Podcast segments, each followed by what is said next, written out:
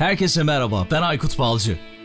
Teknoloji, iş dünyası ve dijitalde trendleri konuştuğumuz Dünya Trendleri Podcast serisinin yeni bölümüne hepiniz hoş geldiniz.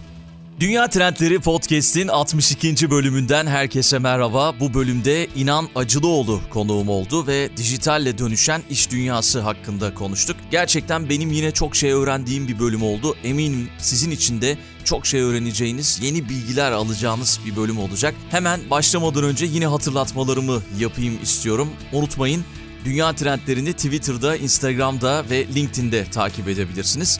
Çok yakında yeni bir platform olan Clubhouse'da da olacağız. Belki orada da bir etkileşim içerisinde olacağız ve sizlerin de katılımıyla, desteğiyle birlikte orada belki konukları ağırlayıp soru cevap kısımlarını oradan götürebileceğiz, yönetebileceğiz ya da belki de bir tanışma gerçekleştirebiliriz. Şu an için planlamadım ama sosyal medya hesaplarımızı takip ederseniz Twitter'da, Instagram'da, LinkedIn'de ve benim kişisel hesaplarımı da takip edebilirsiniz. Oradan takip ederseniz duyuruları yapma şansını yakalarım ve sizin de haberiniz olur diye düşünüyorum. Hemen hatırlatayım Apple Podcast'ten yorumlarınız çok önemli. Ekşi Sözlük'ten yorumlarınız çok önemli. Oradan yorumlarda bulunur. Sosyal medya üzerinden yine bölümleri arkadaşlarınıza, sevdiklerinize tavsiye eder. Dinlemelerini daha fazla insana ulaşmamızı sağlarsanız çok çok sevinirim. Onun dışında tabii ki dünyatrendleri.com üzerinden de dünya trendlerini takip edebilir bütün bölümlere ulaşabilirsiniz. Bir de tabii Patreon hesabımız var. Patreon hesabımız üzerinden de ufak da olsa bir katkı sağlamak isterseniz katkılarınızı da bekliyoruz. Podcast'in açıklama kısmında söylediğim bütün sosyal medya hesaplarımız ve Patreon hesabımız hakkındaki linkleri bulabilir, katkı sağlayabilirsiniz. Şöyle bir düşünüyorum hatırlatmadığım bir şey var mı diye. Her şeyi sanırım hatırlattım. O zaman hazırız. Bu kadar her zaman olduğu gibi peşrev yeter diyoruz. Yeni bölüm 62. bölüm başlıyor. Bu bölümde yazar, danışman ve dönüşüm mentörü İnan Acılıoğlu konuğum oluyor. İnan Acılıoğlu şu anda karşımda dijitalle dönüşen iş dünyasını konuşacağız. İnan hocam hoş geldin. Selamlar. Nasılsın? Hoş bulduk Aykut. Teşekkür ederim. Gayet iyiyim. Sen nasılsın? Ben de iyiyim. Biraz e, soğuk algınlığı var. Sesim böyle biraz farklı çıkabilir. Onun dışında her şey yolunda. Gayet güzel. Geçmiş olsun diliyorum. Çok teşekkür ederim. Seni özellikle LinkedIn üzerinden yakından takip ediyoruz ve yeni bir programa da başladınız. Pencere adlı bir program YouTube üzerinden yayında. Evet. Onu da takip ediyoruz. Sinan Yorgancıgil ve Emre Başkan'la birlikte güzel bir programa imza atıyorsunuz. Hocam herkes seni tanıyor. Özellikle benim dinleyicilerimin büyük bir çoğunluğunun seni tanıdığını düşünüyorum ama biraz seni kısaca tanıyarak başlayalım isterim. Sonrasında da konumuza gireriz. Tabii. 99 Bilkent Üniversitesi mezunuyum. Endüstri mühendisiyim. İş hayatına 98 yılında başladım. Yarı zamanlı planlama mühendisi olarak Aselsan'da. Ardından Finansbank, Ford Otosan, Danone, Yıldız Holding gibi kurumlarda çalıştım. Buralarda tedarik zinciri, planlama, lojistik, proje yönetimi, Alt Sigma gibi birimlerde çalıştım. En son Yıldız Holding'de operasyonel mükemmellik ve dijital dönüşüm direktörü olarak e, ondan fazla şirketin dönüşüm yol haritasını hazırladım. Buradaki projeleri liderlik ettim. Son iki yıldır da operasyonel mükemmellik ve dijital dönüşüm konularında danışmanlık ve eğitimler veriyorum. Yayınlanmış iki iş kitabım var. Üç iş kitabım var affedersin. Hala bir şekilde üçüncüsünü demek ki sindirememişim. E, dijital, beyaz yakanın dijital yakalıya dönüşümü kitabında yakın zamanda çıktı. E, işte Y kuşağı ve 19 nüans daha önce çıkan kitaplarım. Bu üçüncü kitabında şu an işte böyle bir heyecanını birlikte yaşıyoruz ediyoruz. Harika, hayırlı uğurlu olsun. Yeni kitabı da merak ediyorum gerçekten. O da eminim ki gayet güzeldir. Diğer ikisi Çok gibi. teşekkürler. Hocam bu dönüşüm konusu özellikle geçen sene Mart ayından bu yana Covid ile birlikte hayatımızda çok daha fazla ön planda oldu ama sen tabii bunun çok daha fazla içindesin. Uzun yıllardır şirketlerde dönüşüm konusunda uzmanlığın var ve bu konuda bir şeyler yapıyorsun. Dijital dönüşüm konusu işte Mart ayı ile birlikte ilk başlarda biz bu konu hakkında bir bölüm yapmıştık. Çünkü çok fazla konuşulmaya başlanmıştı. Dijital dönüşüm, dijital geliyor işte önümüzdeki yıllarda dijital hayatımızda olacak gibi aslında zaten hayatımızın içerisindeydi. Ve bu dönüşüm dediğimiz şeyi daha doğrusu dijital dönüşüm dediğimiz şeyi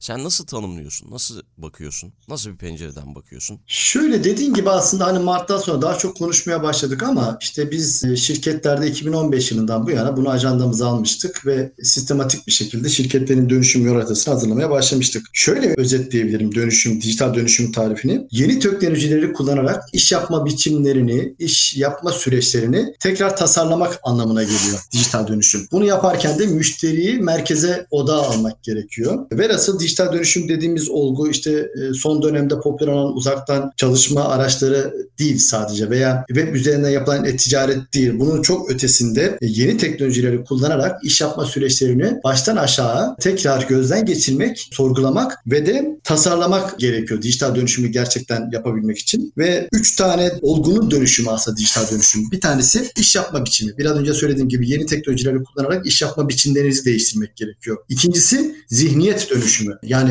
kuralları yeniden yazmamız gerektiğini bilmemiz gerekiyor. Bu zamana kadarki kurallar bizi tamam bu zamana kadar getirdi ama bundan sonra bizi götürmeyecek. Bu zihniyet dönüşümünü de aslında tokat gibi pandemiyle birlikte yaşadık. Yani pandemi öncesinde aslında bize uzak gelen veya konuşulan ama çok kulak verilmeyen bazı kavramların bir anda içinde bulduk kendimizi ve zihniyet dönüşümü orada hem yöneticilerden de çalışanlarda ciddi oranda gerçekleşti. Üçüncü dönüşüm ise yetkinlik dönüşümünde gerçekleşiyor sevgili Aykut.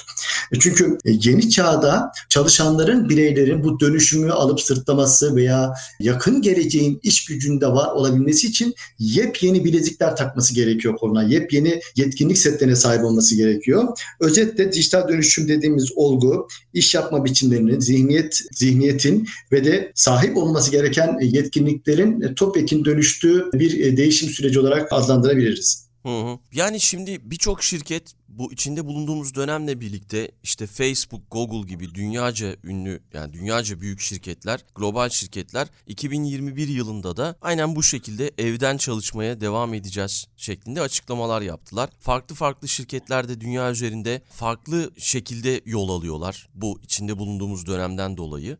Bu durum devam eder mi sence? Sen nasıl görüyorsun bunu? Yani hani bir fütürist olarak değil de bir uzman olarak ya da deneyimlerine dayanarak bu konu hakkında şirketlerin gelecekte nasıl olacağını, gelecekten acaba çalışanların ya da şirket tarafında şirketlerin korkması gerekli olduğunu mu düşünüyorsun? Gelecekten korkmalı mıyız diye sorayım ya da. Hmm, güzel soru. Şöyle e, sevgili Aykut, bu işte uzaktan çalışma dijital dönüşümün çok e, küçük bir parçası. Bu devam eder mi sorusunun cevabına benim kendi görüşüm yani danışmanlık verdiğim şirketlerin içinde bulunduğundan dolayı e, evet ama hibrit bir model ile çalışmaya devam edeceğiz. Yani şu an şirketlerin önemli bir ajandası 2021 için çalışanların 3 gruba ayırmak. Bir tanesi uydu çalışanlar yani hiç ofise gelmesin uzaktan da çalışabilir olanlar. İkincisi hibrit çalışanlar yani hem evden hem de uzaktan bir şekilde götürülebilecek işler. E, bir de ofis çalışanları mecburen işletmede olması gereken çalışanlar diye ayırıyorlar. Yani yepyeni bir modelle devam edeceğiz. Ama bunun da çok ötesinde bu pandemi bu gelecek trendleri hızlandırdı. Zaten iş dünyasının içinde bulunduğu bazı temel trendler var. PwC PwC'nin bir araştırması var. 2030 yılı için iş dünyasını bir şekilde ortaya koydu. E, dört tane alanda öngörüyor. Dört renkte ayırıyor. Aslında bu dört renkte şu an günümüzde şekillenmeye başladı. Bir tanesi e, mavi renk, e, mavi iş dünyası. Bu şu anki kurumsal şirketlerin içinde bulunduğu, çalışanların yapay zeka destekli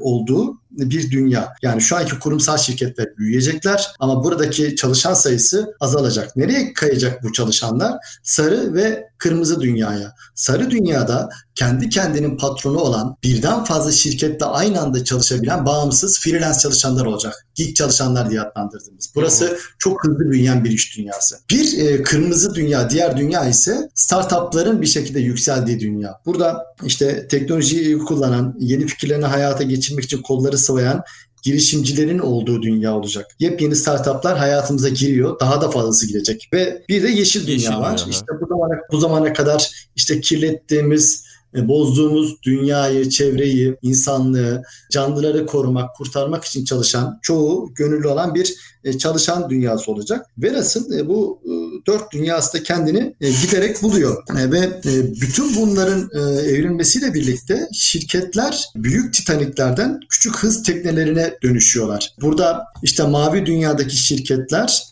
kırmızı ve sarı dünyadaki startuplarla ve gig çalışanlarla çok iyi entegre olarak işbirliği içerisinde daha hızlı hareket ederek yeni ligleri kendi bünyesine çok daha hızlı katarak işte çevik şirketlere dönüşüyorlar. Ve bu çevik şirketlerde hiyerarşik duvarlar giderek alçalıyor veya yıkılıyor. E işte McKinsey bir makalesinde bu zamana kadarki şirketleri makine gibi işleyen şirketler olarak tanımlıyor ama yeni çağın şirketlerinin yaşayan organizasyonlara dönmesi gerektiğini söylüyor. Nasıl oluyor yaşayan organizasyonlar? Hiyerarşi duvarlarıyla birbirinden ayrılmış birimler yerine farklı birimden kişilerin bir araya geldiği otonom ekipler bir şekilde çevik şirketlerin temelini oluşturuyor. Burada işte çapraz fonksiyonel de dediğimiz farklı birimlerden çalışanların bir araya geldiği ve kısa vadeli iş sonuçları ortaya koyduğu ekiplerle çalışan bu ekiplerden oluşan şirketler aslında yeni çağın şirketleri oluyor. Burada Jeff Bezos'un Amazon'un kurucusu Jeff Bezos'un e, bir tarifi var. Two pizza teams diyor. Yani eğer ki bu bir araya gelen ekipler diyor iki tane pizza ile doymuyorsa e, yeteri kadar küçük değil diyor. Yani hmm. küçük farklı birimlerden oluşan otonom ekipler e, yeni iş dünyasının aslında temelini oluşturuyor. Bunlar da işte çevik iş e, organizasyonların temelini oluşturuyor. Ve nasıl iş dünyasındaki şirketler e, yapay zekayı kendi işinde kullanabilen, e, yeni teknolojileri kendi işine entegre etmiş, çalışanların olduğu, müşteriyi odağa alan büyük titaniklerden ziyade e, startuplarla ve gig çalışanlarla entegre olarak çalışan şirketlere dönüşüyor ve hiyerarşinin duvarları da giderek önemini kaybediyor. Otonom ekipler giderek önem kazanıyor. Bu şekilde özetleyebilirim. Hı hı. Sarı dünya içerisinde freelancerların da gerçekten işte istatistikler yanılmıyorsam %30 Amerika'da freelancer çalışan varmış. Türkiye'de %11 ve Avrupa'da da yüzde 21. Bu açıdan da baktığımızda evet. hani içinde bulunduğumuz dönemle birlikte belki beyaz yakalı çalışanlara freelancer olma yolunda da bir cesaret gelmiş de olabilir diye düşünüyorum. Bu sayı da artar mı ilerleyen yıllarda acaba?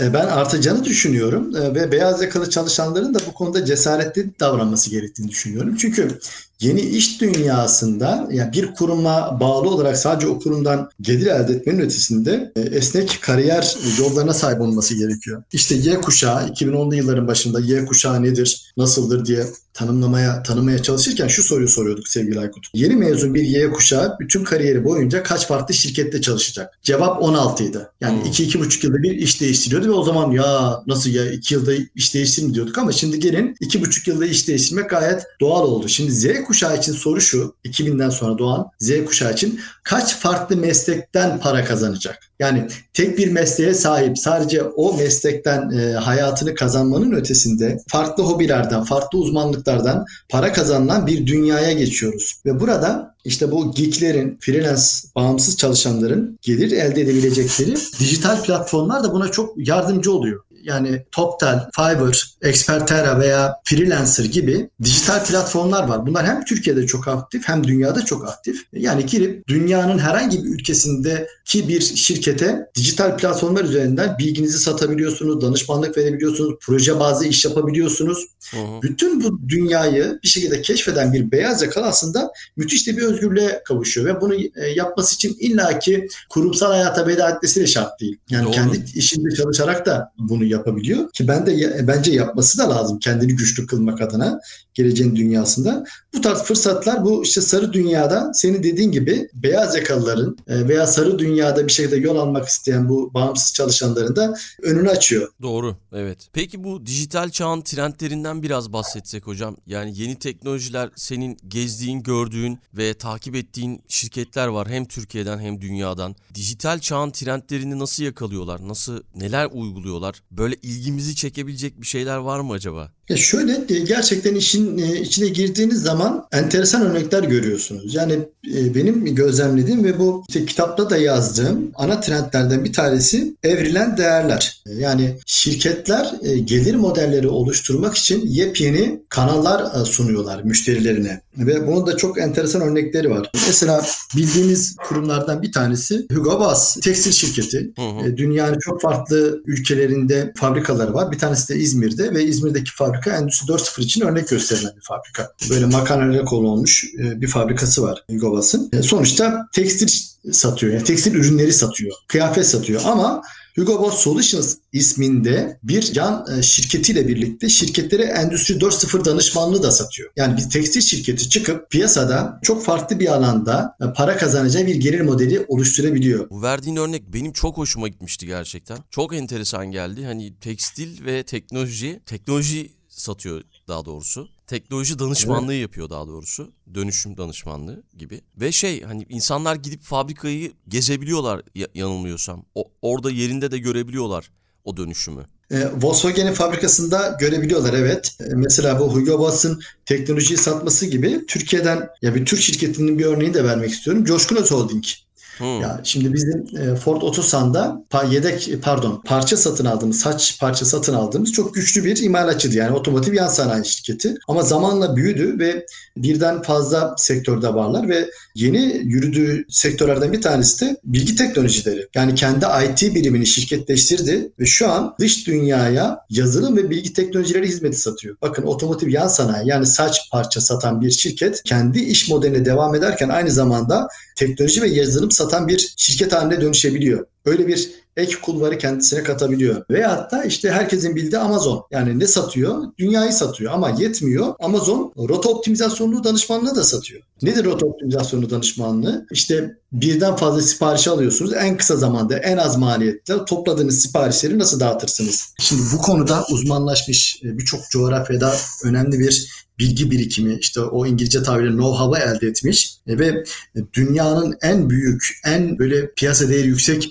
e, değeri e, yüksek olan şirketlerden birisi olması ona yetmiyor. Aynı zamanda böyle bir danışmanlık da satarak kendisine yeni bir model oluşturuyor. Veya işte şirketlerin farklı gelir modelleri oluşturmasına bir örnek de işte bu senin bahsettiğin Volkswagen. Almanya'da Sanayi Bakanlığı'nın Alman Sanayi Bakanlığı'nın bir etkinliğiyle gitmiştik e, Volkswagen'e. Bir şeffaf fabrikası var. Endüstri 4.0 içinde örnek olarak gösterilen fabrikalardan bir tanesi. Şöyle şeffaf fabrika. Çocuğunuzu elinden tutup bilet alıp içeride gezebiliyorsunuz. O üretim hatlarını görebiliyorsunuz. İşte orada yeni çıkan araçları, geleceğin araçlarının fotoğraflarını çektirebiliyorsunuz. Ama bize bir ürünlerinin e, fotoğrafını çektirme, çekmemize izin vermediler. O da elektrikli bisikletti. Hmm. Çok Yani- enteresan.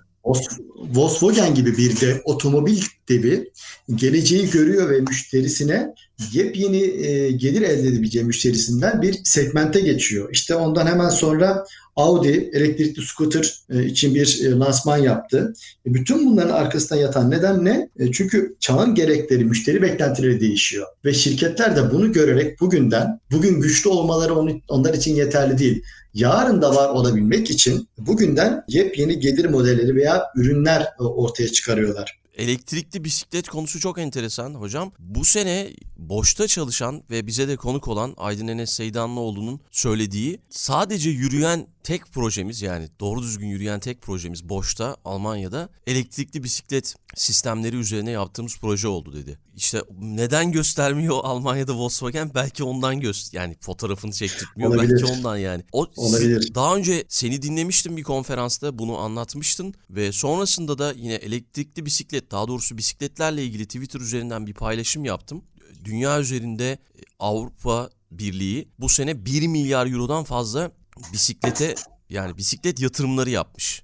İnanılmaz gerçekten işte yollar yapmış. Evet, evet, evet, evet. Onunla ilgili yatır 1 milyar eurodan bu da ilgimi çekmişti. İkisi arasında bağlantı kurmuştum gerçekten. Evet. Enteresan. Evet, şöyle bir gerçek aslında bunun temelinde yatıyor. Mikromobility diye bir trend var. Gelecekte işte kısa mesafeli ulaşım araçları yükselen bir trend. Aynı zamanda genç nesil de bir şekilde buna daha çok ilgi gösteriyor. İşte araştırmalar dünya üzerindeki seyahatlerin %44'ünün 5 kilometre altında olduğunu gösteriyor. Bu çok önemli bir istatistik. Bu 5 kilometre altındaki seyahatleri sizin araçla yapmanız şart değil. İşte böyle scooter gibi, elektrikli bisiklet gibi araçları kullanarak yapabilirsiniz.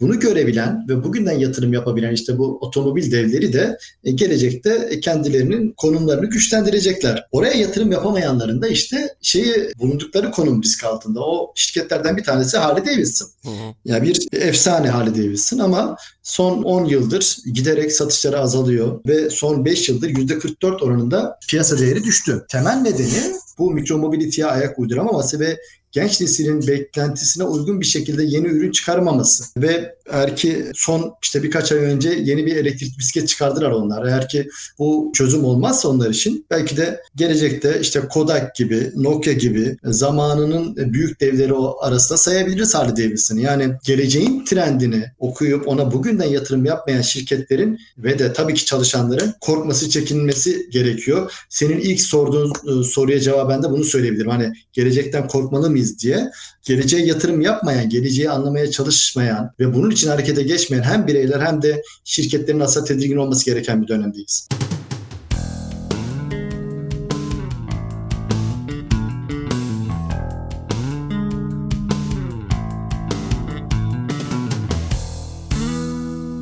Peki şey dijital yakalı diye bir kitabın da var tabii ki. O konuda biraz ilerleyecek olursak yani 5 yıl içinde makineler tarafından yapılan işlerin %33'ten %47'ye çıkacağı yönünde bir istatistik var. Bu senin kitabından mı hocam evet. tam hatırlamıyorum. Ya da sen Dünya söylemiş olabilirsin. ben, ben LinkedIn'den paylaşmışımdır. Ha, Dünya evet, Ekonomik tamam. Forumu Ekim ayında bir rapor yayınladı. Oradaki bir veri bu. Hı hı. Ve ortaya çıkacak yeni işlerin sayısı da kaybolan işlerden fazla olacak. Bu da zaten artık hı hı. çok bilinen bir şey. İşler İşlerin iş liderlerinin daha doğrusu %94'ü de çalışanlarının yeni yetkinlikler kazanması gerektiğini düşünüyor. İşte buradan da şimdi dijital çağdaki çalışanların yetkinlikleri ne durumda? E, belki bundan bahsedebiliriz hocam. Tabii sevgili Akut öyle bir hazırlanmışsın ki yani süper veriler yani her şey hazır. Her şey veriye dayalı. Süper.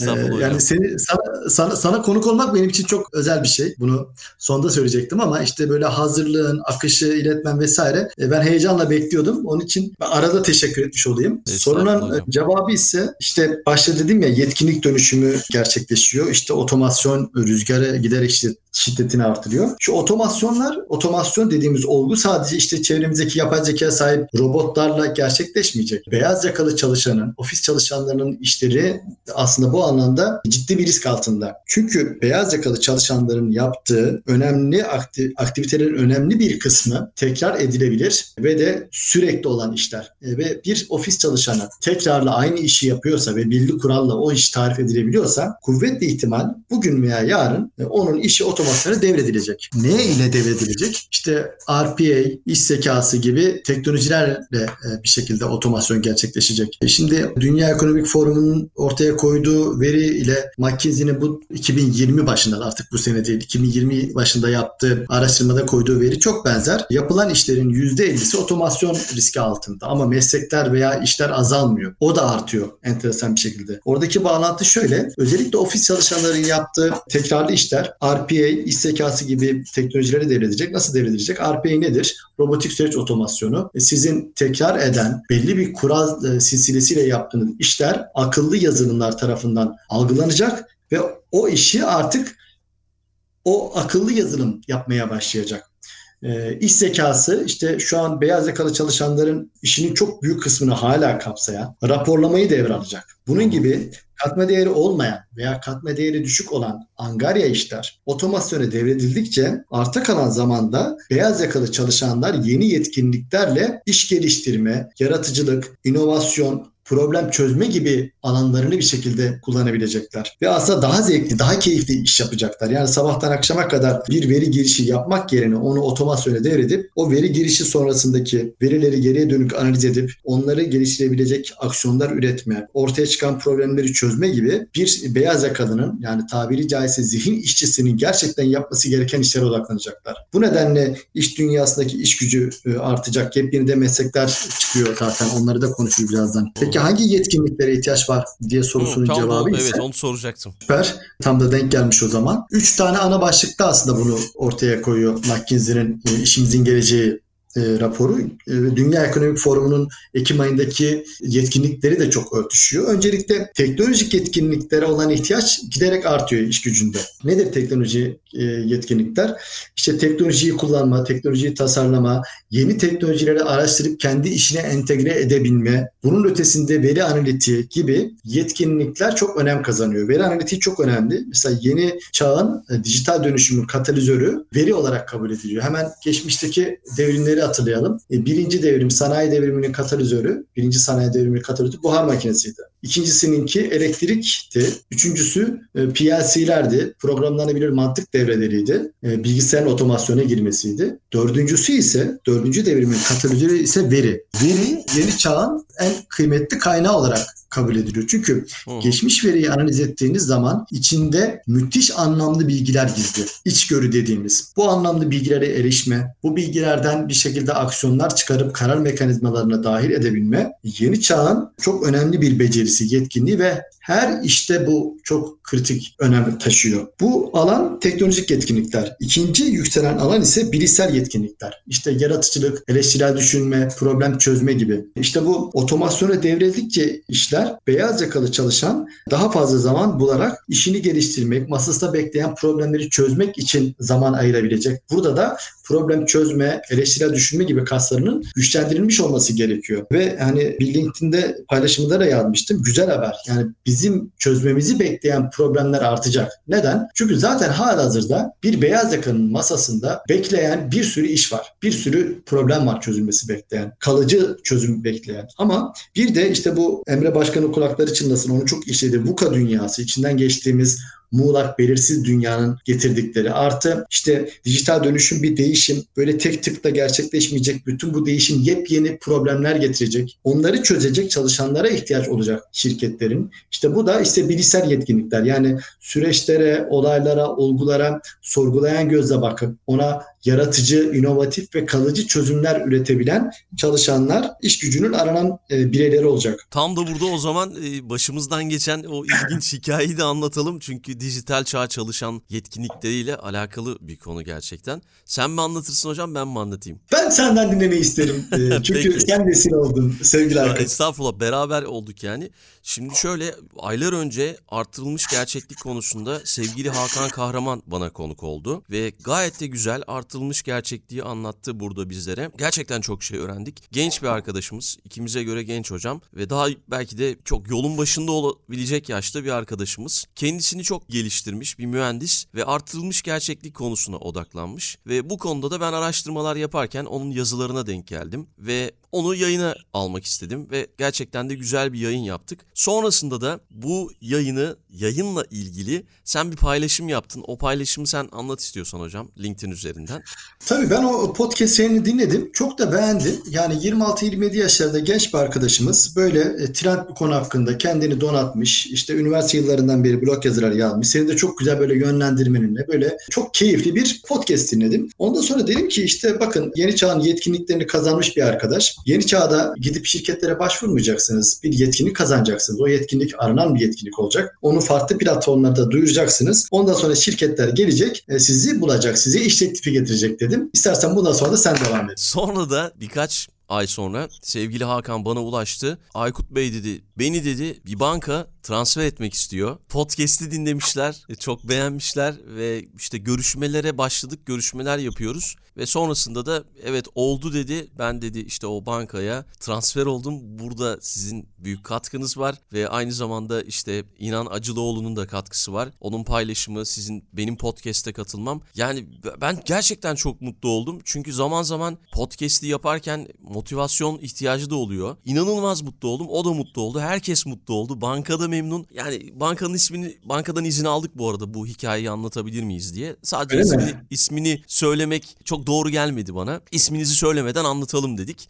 Onlar da izin verdiler sağ olsunlar. Güzel bir hikaye oldu böyle senin de içinde olduğun, benim de içimde olduğum, işte bankanın da Hakan'ın da olduğu enteresan bir hikaye oldu hocam. Pencere programında da YouTube'da anlatmıştım bunu. Çok da teşekkür ederim evet. gerçekten. E, onu da paylaştık evet. Twitter üzerinden. Güzel bir hikaye oldu. Hepimizin içinde olduğu. Ben gerçekten keyif aldım. Yani şöyle bütün bu anlattıklarımızı perçinleyen ve de örnekleyen çok somut bir örnek ve çok böyle peş peşe yaşadığımız bir örnek. İşte yeni çağda böyle olacak. Yani şu an iş arayan üniversite öğrencilerine veya hatta çalışanlara da aslında benzer bir öneride bulunmakta fayda var. Üç adımda artık insanlar iş sahibi olacaklar. Bir, e, yeni çağın yetkinlikleri konusunda kendini geliştirmek. İkinci adımda onunla ilgili düzenli olarak sosyal plat medya, e, medya platformlarında özellikle LinkedIn'de rutin paylaşımlar yapmak. Bunun, e, bunun sonrasında gerçekten şirketler, arayan şirketler size ulaşmaya başlayacaklar. Artık insanlar iş aramak yerine çalışanlar şirketlerle böyle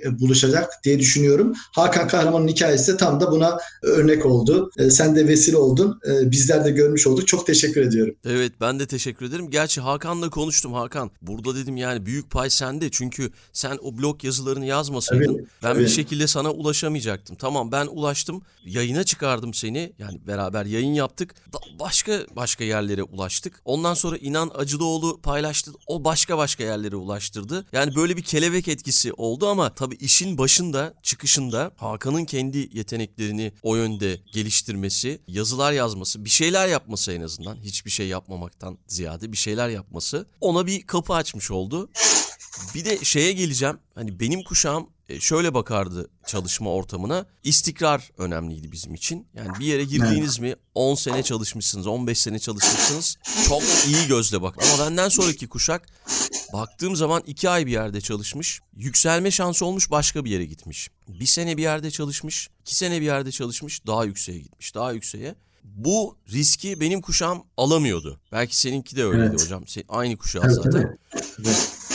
Ama şimdiki kuşak yani ne oluyor? Z mi oluyor onlar? Artık Y- Z Y- iş, iş yaşamına girmeye başladılar. Evet, y, kuşağı da Y kuşağından bahsediyoruz sürüyor. evet. Yani Y kuşağı benim bahsettiğim. Z kuşağı daha da farklı. Onlar herhalde tamamen evden götürecekler işi. Öyle gözüküyor. Evet. Yani bu tarz işte yeni dünyanın ihtiyaçlarını görerek risk almak, manevra yapmak her kuşaktan bireylerin nasıl yapması gereken bir şey. Bizim kuşakların yani bizim ile kastımız benzer yıllarda doğduğunu düşünerek söylüyorum. X kuşağı. Evet aynen. 80 öncesi doğan, Hı. daha böyle risk almaktan çekinen, böyle değişimi bir şekilde almakta gerçekten iki defa düşünün bu tarz değişimler ama yeni kuşak bir şekilde bu konuda daha özgür. İşte hangi kuşakta olursa olsun insanların artık kariyer için bir manevra yapması e, zamanı geldi ve bu manevra yapması için de kendi yaptığı işten bir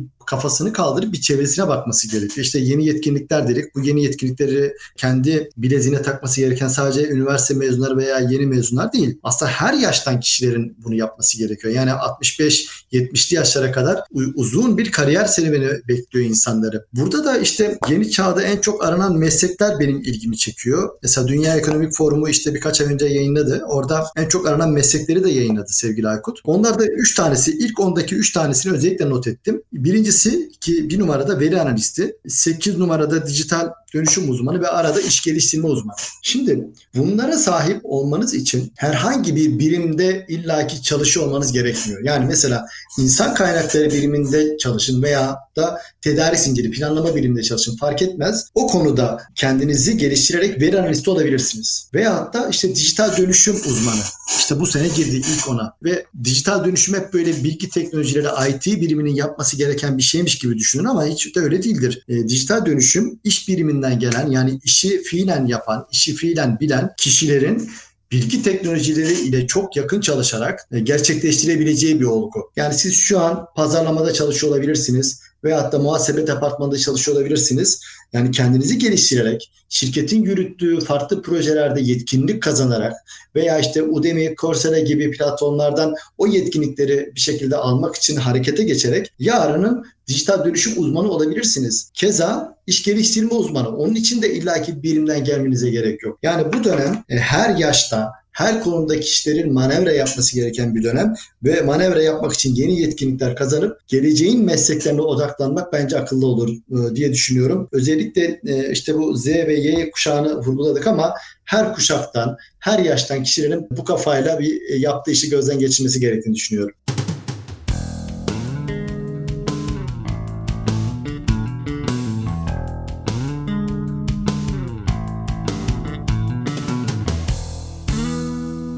Hocam şimdi sen dijital dönüşüm süreçlerinde kurumsal şirketlerin bulundun epey bir. Bir, bir tane bonus soru aklıma geldi. Dijital dönüşümde en çok ne zorluyor ya da seni seni ve şirketleri, kurumsal şirketleri en çok ne zorluyor?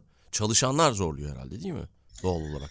Yani şöyle insan faktörü çok zorluyor. Bu insan faktörü çalışanlarda da olabiliyor. İşte yöneticilerde de olabiliyor ama işte insanı, çalışanı, yöneticiyi zihniyetiyle ve yetkinliğiyle donatmadıkça gerçekten o projenin de işte dönüşüm için harcanan paraların da geri dönüşünü alamıyorsunuz. Diğer zorlayan bir nokta ise sevgili Aykut, e, dijital bir teknolojinin e, gelip her şeyi toz pembe hale getireceği inanıyor, inanılıyor. Yani Orada da ciddi bir yanılgı var. Dijital dönüşüm dediğiniz olgu adı dijital de olsa kağıt üzerinde başlıyor. Yani kağıt üzerinde yeni süreci yeni tasarlamanız, e, çok iyi tasarlamanız gerekiyor. Yalınlaştırmanız gerekiyor. Onun üzerine bir dijital çözüm kurmanız gerekiyor. Şu an mesela çalıştığımız bir şirkette planlama sürecini uçtan uca tasarlıyoruz. Yaptığımız iş ilk etapta dijital bir çözüm devreye almak değil, sıfırdan o süreci tasarladık. Yepyeni bir e, mantıkla, zihniyetle artık yapmaya başladı o şirket ve çalışanlar da o işin adımlarını giderek sindirdi. Onun üzerine bir dijital çözüm devreye alacağız. Çalışanlar da ne tip bir dijital çözüm devreye almaları gerektiğini, hangi süreçlere entegre etmeleri gerektiğini sindirmiş bir şekilde buna başlıyorlar. Bill Gates'in e, çok sıkça söylediğim bir sözü var. Verimli bir süreci dijitalleştirdiğiniz zaman misliyle verimlilik elde edersiniz diyor. Verimsiz bir süre, süreci dijitalleştirdiğiniz zaman misliyle verimsizlik elde edersiniz diyor. Yani dijital bir çözüm düşmanınız da olabilir. Eğer ki süreci yalınlaştırmadıysanız. E, yani e, beni en çok zorlayan noktalardan ilki dediğim gibi insan ama bir diğeri de dijital dönüşümdeki bu dijital bir çözümün kurtarıcı olduğuna inanılması. Böyle bir yanılgı.